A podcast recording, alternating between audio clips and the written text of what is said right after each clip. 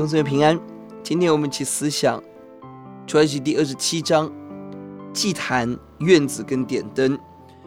我们说二十五章是圣所内的物品，有约柜、有灯台、有陈设饼的桌子。二十六章是圣所的竖板跟幔子，到二十七章是会幕的院子。从这个次序提醒我们，神的同在从至圣所到圣所到院子是逐步的。我们要先把最核心的部分建造起来，由内往外来建造。以色列人被掳归回后，他们也是如此，先把圣殿建造起来，以斯拉，再把圣城建造起来，尼希米。我们生命最重要的部分，要把它先建立起来。弟兄姊妹，那是什么？那是我们与主的关系，那是一个生命紧密的连接。求主帮助我们。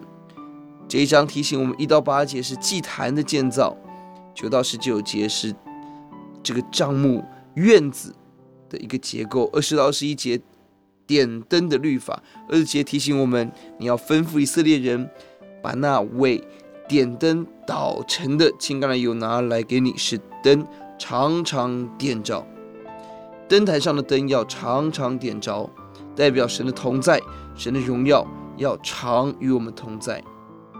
愿主的话、主的真理，在我们的生命，在我们的家中的灯，要常常点着。我们起低头祷告，主，来到你面前，你是世界的光，你更是我们生命脚前的灯，路上的光。